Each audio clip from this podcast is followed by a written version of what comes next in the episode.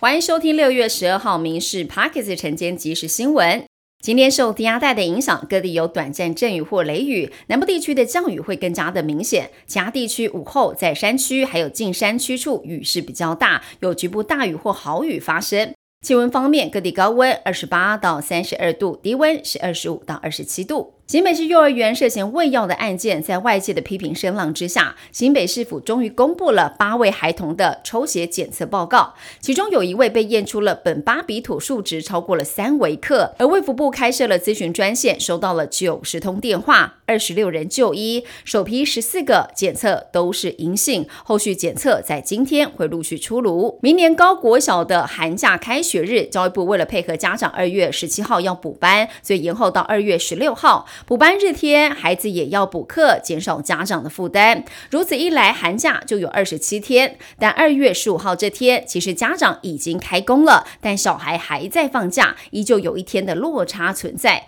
家长团体就期盼在未来能够更加的同步。新竹有山老鼠集团盗伐红块、扁柏等珍贵林木，猎捕杀害台湾黑熊。新修法之后的森森林法除了提高刑度之外，盗伐贵重木并科罚金最高是两千万。而这个山老鼠集团如果在新法实施之后犯案，除了刑责加重之外，单人就可以被加重罚两千万，所以十四名被告罚金总额恐怕不止七千万。同盟警报暂时解除，足迹总处公布了五月消费者物价指数年增是 百分之二点零二， 涨幅是二十二个月的新低。加上美国联准会十三号利率决策会议暂停升息的可能性大增，都让本周四将要登场的央行理监事会提前摊牌，渴望宣布利率暂时不变。从二零二二年三月以来的连五升会画下休止符，超过百万的房贷户也都会松一口气。有小五女童运动时突然头痛发作，一度痛在地上打滚，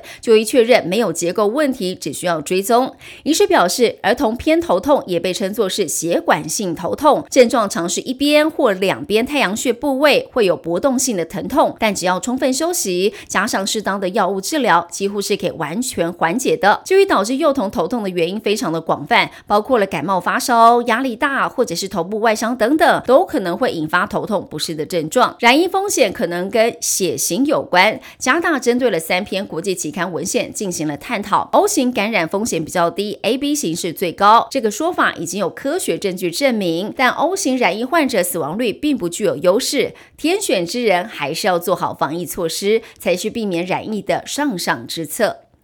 法国网球公开赛女双决赛，台湾一姐谢淑薇跟中国搭档王欣瑜历经了三盘苦战，逆转击败了大会第十种子。这也是谢淑薇继二零一四年法网再度封后，同时也是她生涯第五座的大满贯冠军。